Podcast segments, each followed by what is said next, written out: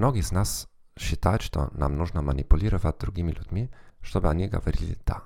Один из методов продаж состоит в том, чтобы заставить покупателя много раз отвечать «да» на серию тщательно продуманных вопросов. Есть надежда, что покупатель будет настолько загипнотизирован, что скажет «да», что в конце концов примет и наше предложение. Однако люди обычно умнее, чем мы думаем, по крайней мере в таких ситуациях. Если я говорю «да» слишком часто, я начинаю подозревать, что другой мной манипулирует. Поэтому начните разговор с ответа «нет». Это даст другому человеку чувство контроля над разговором, что в свою очередь сделает его более расслабленным.